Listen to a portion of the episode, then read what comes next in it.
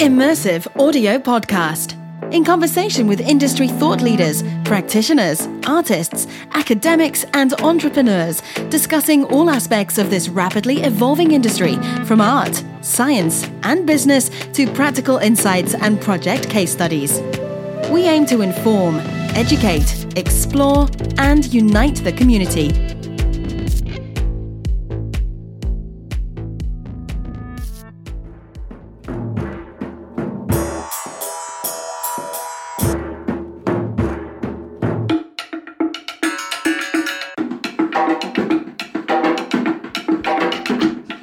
Our guest today is a Grammy Award winning percussionist, Dame Evelyn Glennie. Welcome to the Immersive Audio Podcast, Evelyn. Thank you.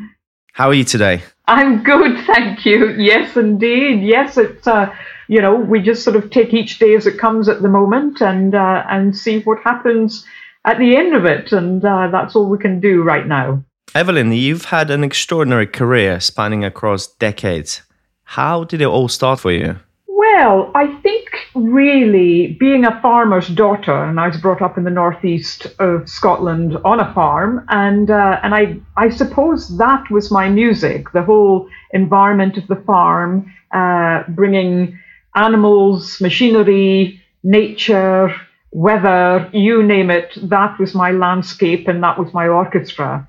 And, uh, and of course, being a farmer's daughter, you very quickly learn about patience because you can't force nature. Um, you quickly learn about uh, being responsible for things because you're given lots of tasks to do, lots of jobs to do. And of course, you are around livestock and machinery. And so there is this sense of trust that, that your family gives to you. And I think that, in a way, although I hadn't realized it at the time, all fed into um, the various activities I then ploughed myself into during school, and music happened to be one of them. And uh, and I went to a teeny weeny primary school. It only had 37 pupils in the entire school. So of course, every Friday afternoon, the whole school had a general music lesson, and it meant that by the time we left primary school, we could all actually read music. And when I went to a, a much larger secondary school, um, with something like 13, 1400 pupils, music was really important in the school. It was just a really good, it was a normal com- comprehensive school, but also a community school. So it was open to the whole community.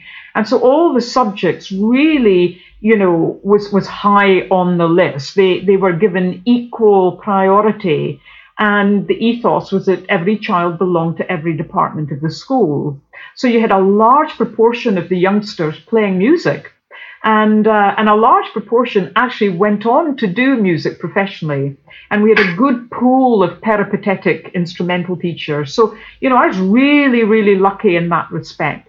So, although I'd started piano from the age of eight, um, I actually started uh, percussion from the age of 12 and that was at secondary school. But of course, I could already read music. So, you know, I think all of this sort of eh, just flowed quite nicely, you know, even although we weren't forced to do these things, they were just natural things that happened as, as part of the curriculum.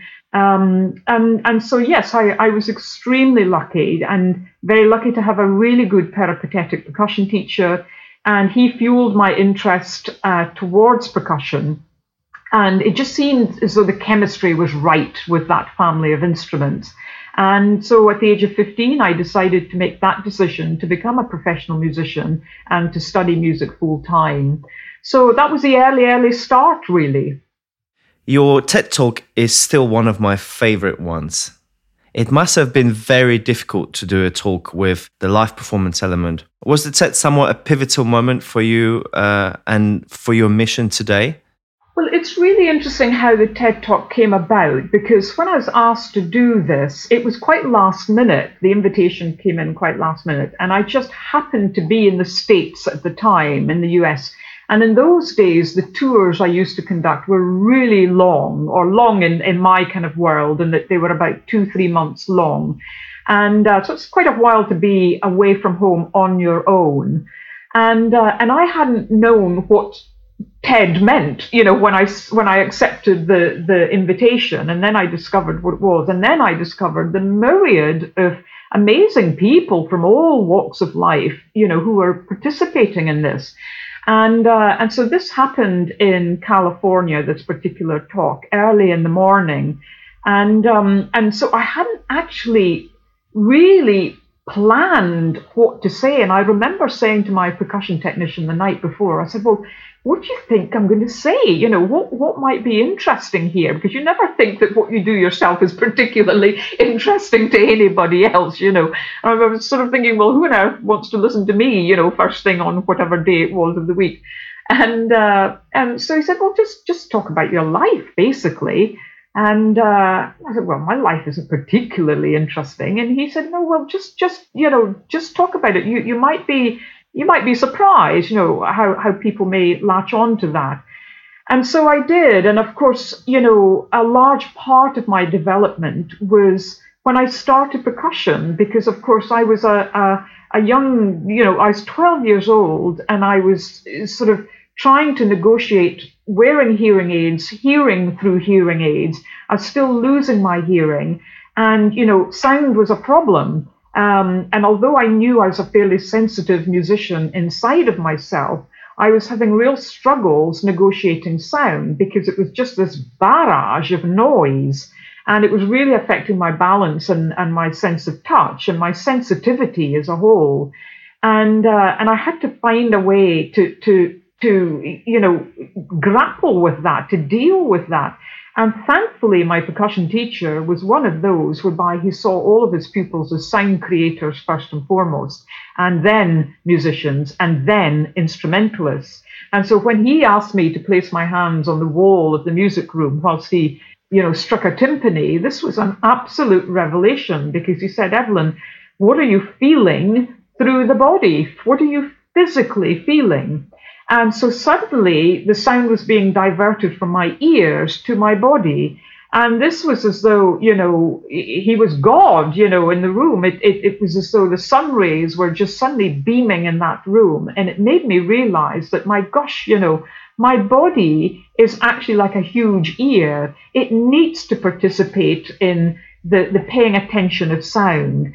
And so that really, really helped me over time, basically, to negotiate sound and to um, try to recognize it throughout my whole body and not be alarmed by the amount that might come through the ears, because of course the hearing aids boosts the sound, um, but it doesn't give you necessarily the clarity. But bear in mind, you know, we're talking about the sort of 70s here, late 70s, and and so technology has moved on tremendously as regards to the types of hear, uh, hearing aids and how hearing is tested and, and just the whole you know understanding of deafness of sound and indeed music. And uh, and so yes this was a, a, a, huge part really of the story um, that I was able to talk about um, during the TED talk. So it ended up being possibly one of the the most beneficial things I have done along with the the creation of the film Touch the Sound and um, because, of course, when that came about, when I was asked to participate in that uh, by the German director and filmmaker Thomas Riedelsheimer, um, at first I, I, said, no, I'm just not really interested because I had so many things already, you know, made about me. And it was all the usual, oh, you're deaf, you can't hear, that means silence. So how can you play music? And it was sort of this squeaky sort of um, slant to it. And I just didn't want that anymore. And uh, and he said, no, no, no, this is about sound. This is about the fact that sound is literally all around us. And, you know, how can we pay attention to that a little bit more? And that really intrigued me because he seemed to absolutely, you know, hit the nail on the head as regards to what I felt, you know, I was experiencing myself. So it wasn't about me and my deafness. It was about the fact that this is what we can all do, actually um, you know, we can all participate in this. So listening is something that we choose to do. It, it, it isn't something to do with hearing. It's not about whether you can hear or not hear or what a medical graph says. Um, you know, you can have someone who is completely, totally deaf, so there's nothing on that graph. They can be amazing listeners. So, and that was what Thomas was really trying to focus on. And that's what I, I was trying to focus on, certainly with the TED talk.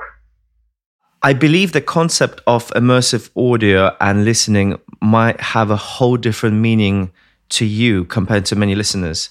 Can you share your view on the meaning of listening and perceiving music and sounds and the whole world in general? Well, that's quite a mammoth uh, question, actually. And, and I mean, I think the first thing um, that I have to remind myself of is that, you know, our capabilities of what we hear, first of all, is quite limited when you compare that to uh, many animals and uh, underwater species and so on, where their, their range is far, far greater than ours, and they react to that. And um, however, I think that what has been important for me is to understand how during our lives our whole sound environment changes. So my sound environment growing up on a farm, and if I went back to the farm now, or indeed when I do go back to the farm, my, my brother has it now, um, it's a very different sound experience. And to when my father had it, it's still a farm, but it's a very different farm, and the whole environment sound wise has really changed. So how we interact with that is quite different. So there's a lot more cosmetically enhanced sounds there. There's a, a lot more sounds indoors that are more technical, um, that are uh, technically enhanced as opposed to more livestock enhanced. Um, the type of machinery used is much quieter, can you believe, than what it used to be. Um, because the, just the, the, the, the, machinery has been really advanced. It's much more computer oriented. The engines are much more velvet like and so on. And so it's a really different kind of sound experience. And, you know, when we think about um, travel at the beginning of the 20th century, you know, horse and cart and all the clippy clops that, that went through our, our towns and cities to, to then cars. And now we're thinking about electric cars and so on, which would be a, a quieter environment.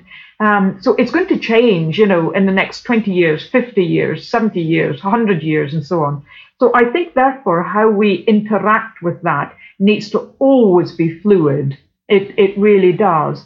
And I'm a big believer in bringing technology to the body and body to technology. I want to expand the body in its natural state as much as it can for it to reach out to technology. So, whatever the human hand or the human um, machine can do, make sure those senses are really, really stretched as far as possible so technology, in my mind, you know, it shouldn't really uh, replace, uh, you know, what. So I mean, if I'm playing a marimba or a drum, I don't want technology to replace that if I can do it myself.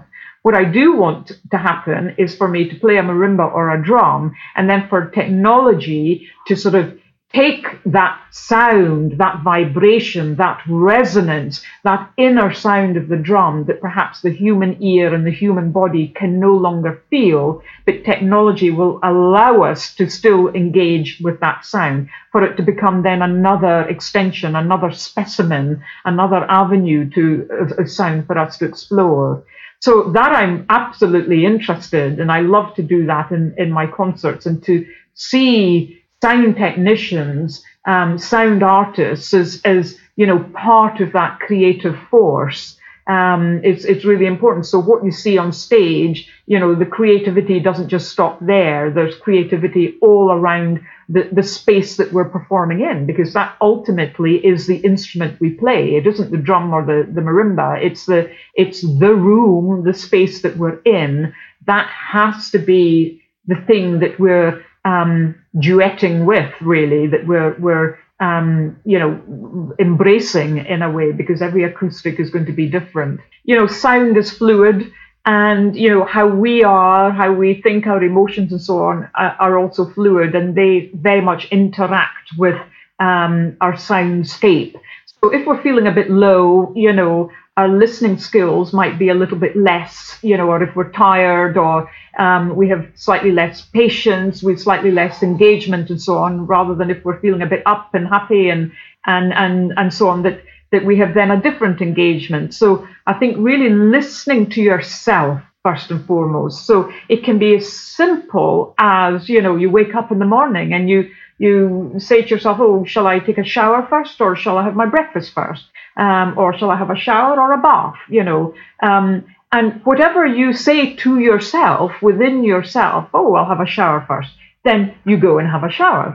Now that might mean that well, when by the time you have your breakfast, you're feeling a bit more fresh. You're you're thinking, oh great, I'm all you know squeaky clean and I'm ready to go and I feel a bit better rather than having your breakfast first and then you've got to think, oh, now now I've kind of got to get in the shower and and you just you know it just might change that emotion a little bit. So then it becomes a, a bit more tedious and whatever, and then that might impact your next action, your next action. So whatever you say to yourself and however you listen to yourself, so the patience that you give to yourself will lead to a particular action. So, really, I suppose if there is any system or method, listen to yourself first of all, and then really take note what action follows that you know, because there's always an action. There, there really is, you know. So it could be, oh, I'm going to switch the TV on. You flick through the channels and say, oh, I'm going to watch EastEnders instead of, I don't know, um, Celebrity Get Me Out of Here. And so you have to think to yourself, okay, I'm just going to do that. But you've listened to yourself, you've listened to that decision, and it's followed by an action. And so I think as musicians, this is something that we do all of the time because we're constantly analyzing what we do. So even after you've performed, some people might say, Oh, that was wonderful, that was lovely, very nice, thank you very much, and so on. But you might shut that dressing room door and you might think, you know what? Um, I need to go back to the drawing board here, or oh, you know, that needs a, a bit of attention and fixing, or oh, you know, I, I, I could have given myself the chance to try that, or oh, that didn't quite work, but well done for trying it, and da da da da da. So you've got all of this reflection going on, and that's what listening is. It's it's reflecting. But if you are asking for, um, you know, physically how we can engage, it is literally sitting still literally standing, sitting, just being in a stationary place and just observing what is around you and how is that body receiving the sound. Not being over analytical at all you know so it's not going to change your life as such but it becomes an attitude. And then once it does become more normal, and then you're getting used to this body, just sort of stopping, paying attention. So literally stand, you know, on a busy street, you know, on the pavement, and just stand there and observe the traffic going to and fro, to and fro. How is this body reacting to that traffic? And then how are you thinking about this? Are you finding it annoying? Are you finding it actually it, it's not as bad as I as I thought it would be. It's not as loud as I thought because the sound is being distributed through the whole body. Um, or you might think, "Cool, blimey, that was a massive sound that went through there. Oh, that reminds me of X, Y, or Z." It might give you an inspiration for a sound in your studio or a way to play a, a great big bass drum or something for me, I'm really seeing things. So even as I look out the window right now, you know, I'm seeing little leaves falling off the tree. The tree is quite sort of sparse with leaves, but there's still some on there. But you know, the way that the leaves are sort of swaying in that wind, it, it's kind of rhythmic, but not rhythmic either. So this will allow me an opportunity to think that, ah, you know what, I could just use that sense of movement as I use brushes on a snare drum you know, or as I use brushes on a steel pan and just go round and round and, and in different kinds of ways. It's opening up those senses because they will all connect and we're really trying to, to allow bridges to be built to bring the senses together. Moving on to a somewhat related topic, and I think it ties directly into our discussion, but I really kind of want to address it separately it's your mission because I can certainly see that you're very passionate about it, and uh, I see the longevity and huge effort trying to kind of bring the message across to the world, essentially through your work and through your publishing work. And the mission is, I'll quote, to teach the world to listen. Yes. And I, I guess what I'd like to ask you is. What do you tell people? Where do you even start? What steps do you take in this journey of educating and enlightening the students and the like minded people? Well, it's interesting because, in a way, this has all been a fairly natural journey, and it wasn't something whereby I decided to now do this. And because, of course, you know, my whole upbringing, as I mentioned on the farm, uh, was all about listening, responsibility, trust. And then the development as a musician, that's all about listening, responsibility, and trust. So it's trusting yourself, trusting the audience, trusting the piece of music, trusting the instruments, and so on, trusting all the people who make that performance happen. And we all have responsibilities. And then once I started giving masterclasses and workshops, what I found I was doing with the youngsters was basically asking them to trust themselves, you know, and to give them the responsibility as regards to their own decision making, for them to really listen to the choices that they had available. And for many, they didn't really think there were choices. They either thought, well, you did it like that, or you did it like that, or it was wrong, or it was right. And of course, that's not the case at all. And but you need time to develop things, time to digest things, and so on. And of course, when you're a student, you know, you're, you're slightly impatient with time, and time can seem an awful long time. So um, actually, it was really about that, and it was all to do with listening, you know, listening to themselves. And just as we talked about before, where you know, when you listen to yourself and whatever you're chatting about within yourself, it leads to an action. And so all of that had an impact on their uh, practice time, how they use their time, what they were aiming for, and so on, and, and setting their priorities. And uh, and then I discovered that really, you know, as I went through certain you know, relationships, so, you know, boyfriends or whatever, partnerships, then I realized that, my God, you know, an awful lot of the ones that perhaps didn't work out was, was simply because the listening aspect had completely broken down. And so after years, you know, you begin to analyze these sort of things and you realize that actually it's just su- such simple things that can suddenly make things go all, you know, bleak and, and, and you know, dismantled and, and you know fragmented and and we just lose all sense of listening you know. And uh, and it becomes a real old battle and it's such a shame. And then we see this in the workplace we see it in the homes we see it in politics we see it in every single avenue. And so really it made me realize that actually listening is the one aspect that glues us all together it really and it isn't about sound it isn't about a, a certain noise a, a certain type of piece of music or anything like that. It is about the patience of wanting to be there and engage with a particular thing or person. That's basically what it is. So, as we're having a conversation right now, you know, I see you as the most important person in my life. That's all I care about at this moment. So as I'm speaking to you, I'm not also thinking about, oh, you know, what else needs to be done the rest of the day, or oh, what am I going to make for dinner tonight, or oh, I must remember to do this or that. You are literally all I care about, and that is how I am listening right now. Is putting all of my engagement, all of my focus, all of my concentration towards you and I, this moment in time. And that really you know, in the face of it, is a really simple thing. You know, when you say, well, just just focus on the moment, and but that takes time. It takes energy. It's it's it's something that again needs to be practiced in a way, especially as we're bombarded with all sorts of stuff and we're you, you, know distracted by our phones and this and this and this and this and we've really got to, to to just sort of be absolutely firm with ourselves and say this is what I'm focusing on.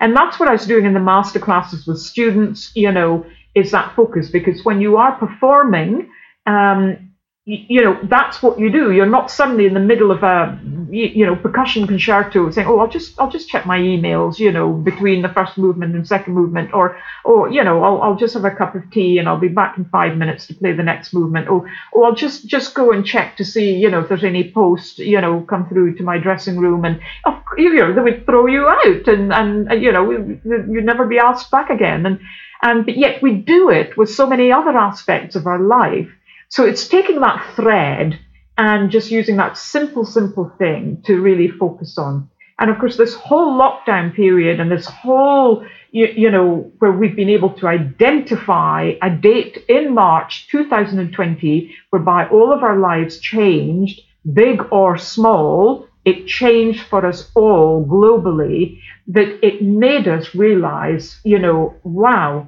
we've got senses, amazing senses, and this lockdown has allowed us to interact with the senses, to have those senses magnified, to appreciate those senses. You know, when, when Sir David Attenborough, you know, comes on our screens and says, you know, just open your front door, open your back door, open your window, and just sort of look, smell, feel, touch, you know, listen. That's what he's asking us to do. And suddenly we're all saying, wow, you know, the air is amazing. And oh, crumbs, there's so many creepy crawlies in my garden that I'd never noticed before. And wow, everything's just so vivid color wise and, and so on. And, mm, you know, whatever it might be. Because we've just allowed us the time to engage with that particular moment. So there's nothing Zen-like about this. There's nothing. It's nothing to do with religion. It's you know. There's nothing mystical about it or anything like that. It's just simply us being on this planet and knowing what an amazing machine we have as a human body, um, and and just allowing us the opportunity to interact. Yeah, I can't agree more. I think we all need a little bit of that uh, these days. It just uh, just brings you back home and makes you happy in your own body, in your own situation, in your own life. Simple things like that. Absolutely. But when you think about it, when you think of, um, you know, cave people, people who used to live in caves and, and where they were so attuned to acoustics, you know, they really, really were so attuned to um, sounds of warning or, or uh, sounds that, that allowed them to, to hunt, sounds that, that, you know, gave them so many messages. When we think of African drumming, the talking drum, when we think of so many different aspects through history, you know, sound and connecting with the environment through sound has been such a profound thing. And I think that obviously through technology, we've allowed that which we've had to do because you've almost got to reach the other side of the situation in order to then see, oh, well, where do we need to um, adjust things a little bit so that we absolutely don't lose sight of what we ourselves and our senses can do because they're extremely powerful. They really are. So this isn't about a, a disability as such because a disability will allow other avenues to ignite will allow other connections to be made.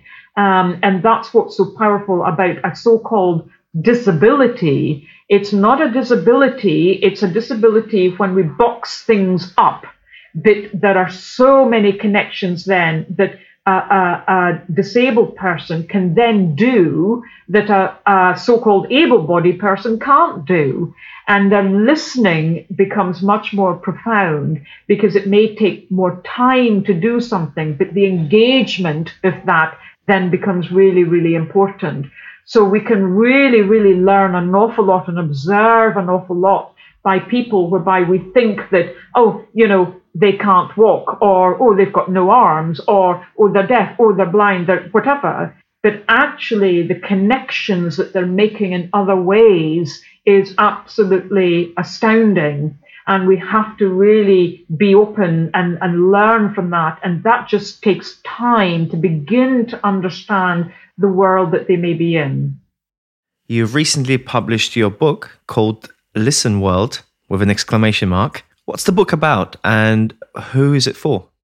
Well, basically, um, I was asked by a, a, a publishing company who um, they, they write a, uh, or publish a lot of books for young people, um, mainly teenagers, and about all sorts of things. You know, it can be about science or religion or arts or um, um, oof, anything really, you know, Shakespeare or, or whatever, all sorts of things. And so they asked if I would like to gather some of my writings or thoughts and things like that together. So it's not a it's not a biography or an autobiography. It's it's not a chronological book in any kind of way. It is just basically a collection of various thoughts, various past speeches and essays and things like that that I've written over the years, uh, various projects I've been involved with. And it's targeted towards teenagers, quite literally.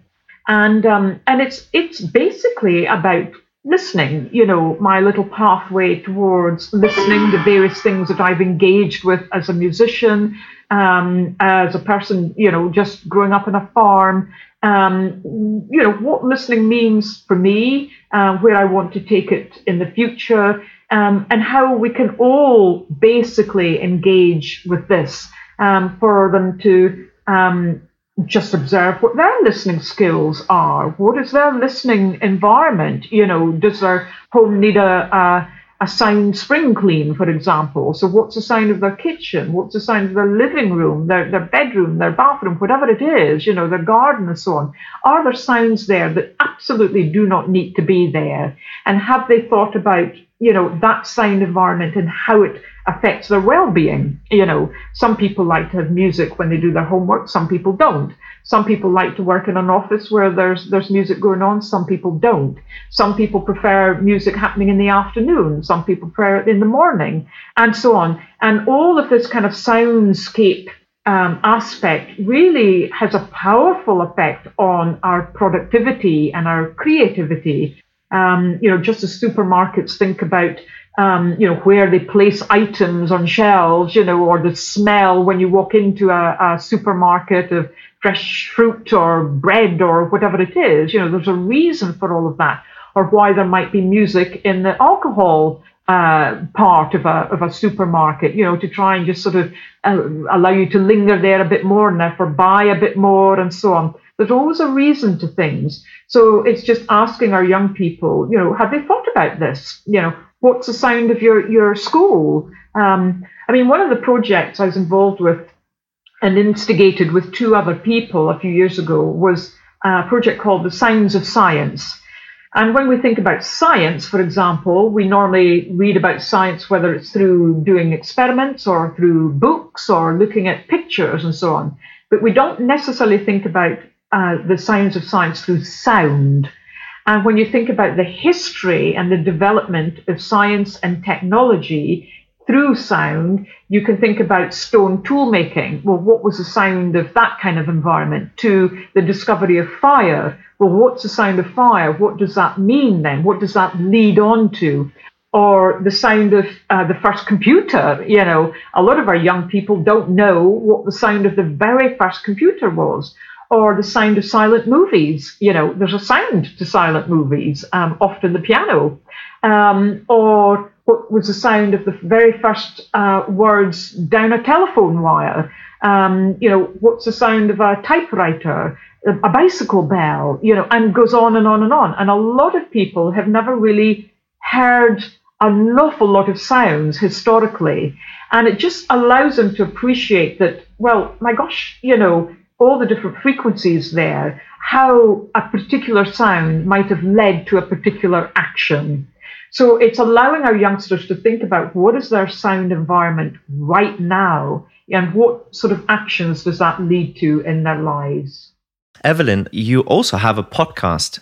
What's the idea behind the podcast? Tell us more. Well, basically, I started the podcast uh, just prior to the lockdown period in March 2020 and uh, I just felt that, you know, throughout my life, I've met a lot of people and really interesting people, very diverse people as well. And I just, you know, uh, obviously podcasts seem to be in a thing that, that many people do. And I thought, well, this is something that, that perhaps I can also engage with. And but I was really keen to have um, you know quite diverse guests, so ranging from uh, comedians to business people to historians to musicians to all sorts of people, sports people, presenters, you name it. And, uh, and to just sort of try to bring together, um, you know, what listening may mean for them, how that's changed throughout their, their course of time. Um, you know, so trying to, to I I suppose, compare notes in a way, because of course, when you do what you do, it's sometimes done in isolation. You know, for me as a musician, I practice in my in my practice room. It's all it's done by my myself. I, I spend hours by myself, and then you have that very lonely period after a performance. You know, once everybody has said what they want to say, you then shut that dressing room door, and it's a very lonely place, and you're there with yourself, with your own thoughts And, uh, and what you say to yourself is extremely important. And, you know, for me, I've always had a touch wood, a, a pretty good way of, of being moderate about stuff. You know, I've been kind to myself, but at the same time, I'm really hard on myself. I push myself, but I'm never aggressive to myself and I'm never unkind to myself. I never put myself down, um, but I know that I have to, you know, push myself and be real be honest with myself when I'm analyzing or reflecting. And I think there is a big difference between reflection and analyzing. With analyzing, I feel you need to make a result. You, there needs to be a kind of difference, you know, so you go back to the drawing board and you try to fix X, Y, or Z or develop X, Y, or Z. With reflection, you just simply absorb what happened. So you're not making any kind of judgment at all. And it's getting that two those two things together you know really really well that that is important. So i think that you know i was finding that actually with all of the guests you know they went through you know that that type of thing, you know, whether it was Mary Beard in uh, perhaps after a television program she had made or a book she had written, and then of course listening to all of the feedback of that, and especially with social media, you know, getting drowned with all sorts of opinions, you've really got to be absolutely firm in yourself and and just like a bit of bamboo, you know, where you're never going to break, it's going to sway, but it's never going to break and and just keep listening to yourself. So observing what's around you but then absolutely staying true to yourself. So you might you know see lots of different opinions. You think you know what? That really resonates with me or that doesn't resonate with you. That doesn't mean to say that you become aggressive with that. It's just acknowledging it saying thank you very much and just moving on from that so there's an awful lot of this balancing that, that has to happen. And with all of the guests, you know, whether it's Bill Bailey, you know, sort of eh, spending maybe two years working on a sketch, you know, working on a routine and trying that out on his family, you know, to the close ones right there, you know, on his doorstep, and then sort of trying it out on a uh, on, on stage and then listening to the audience, the feedback. And for a comedian, it's absolutely vital where the, the, the audience is so much part of that routine. It really is. And for him to feed off that. For musicians, some people acknowledge the audience, some people don't. So you have a different scenario again. So it's trying to, to find the real links can't help myself but to ask about your extraordinary instrument collection that I can see behind you. Obviously, our listeners can't, unfortunately, but I can. Can you tell us a little bit about what's in the room? Because some of this stuff I've never even seen before. yes, I mean, I remember when I started percussion from the age of 12, and my percussion teacher at school said, Oh, you know, it's time now to buy a pair of drumsticks. And I asked my parents, Oh, apparently, you know, my teacher has asked me, you know, to, to buy a pair of drumsticks. Would you kindly do that? Which they did. And then a few weeks later, my teacher said, Oh, now you need a pair of timpani sticks. And so I went to my mum and dad, oh, apparently now I need a pair of timpani sticks. And said, oh, okay, well, what the drumsticks do in the timpani? And I said, well, no, they're different types of sticks. And then a few weeks later, oh, now I need a pair of xylophone sticks. And I could see my parents going, hold on a second. You know, this is like a never ending sort of journey here. And I knew then that I'd be a collector of something. So it started off collecting mallets, sticks and mallets, percussion sticks and mallets for which I've probably got thousands of them in, in all different shapes and sizes. But what you're seeing in this particular room is a whole floor full of, as you say, different different types of objects. They're almost, in many cases, pieces of art, but they are all usable instruments from literally all over the world.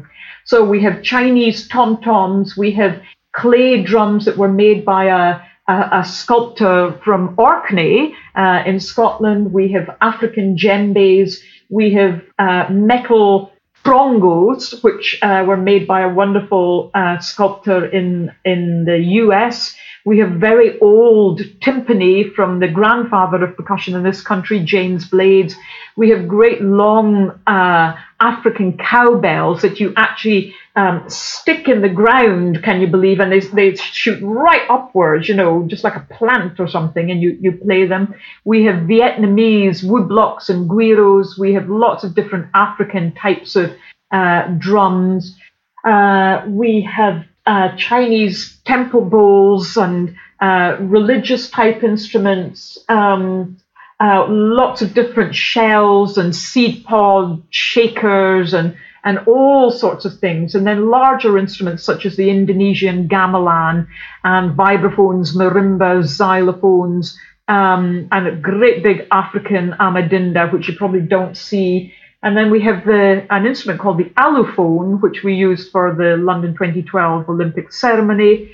Um, oh, we have a wonderful uh, glass harmonica that, can you believe, uh, a farmer who lived close to the family farm in Scotland had.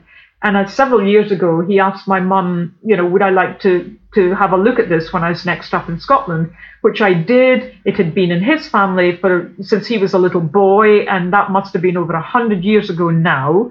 And uh, and he just asked, you know, would I like to have this? And and it's the most beautiful, beautiful instrument. I'm always on the lookout. I really am and when I used to travel an awful lot, in the days whereby you could just sort of turn up in an airport with the most obscure things and they would allow you to walk on the airplane with these sort of things, unlike nowadays whereby, you know, you're only allowed X amount of weight or whatever. Um, so, yes, I was able to bring back an awful lot of really interesting things. Now we've got Amazon and eBay, and so less romantic in, in how we find things.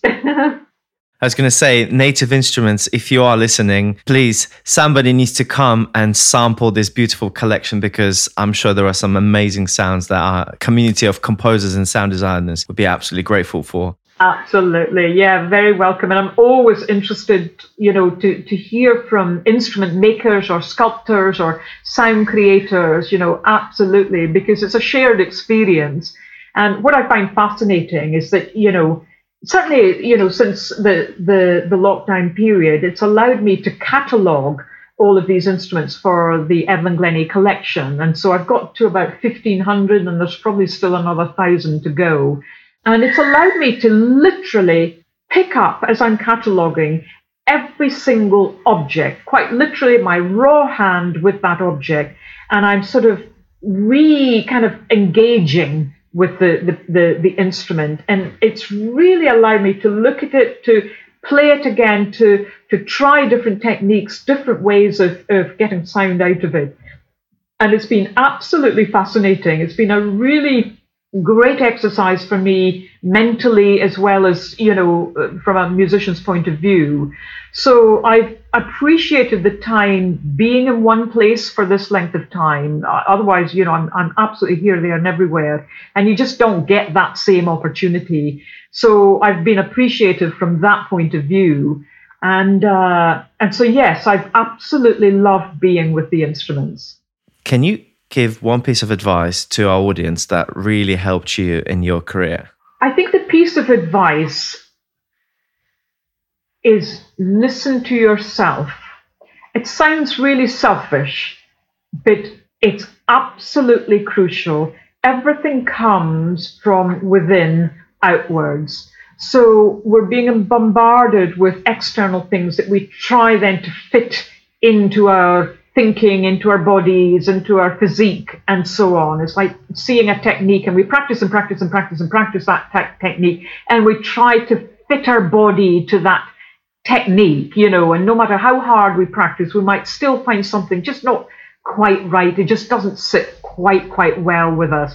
Whereas when we think about bringing that technique to our body, allowing our body to wrap itself round that technique, it becomes a different thing because we've all got different lengths of arms, different shaped hands, you know, we're, some are tall, some are short, whatever, whatever.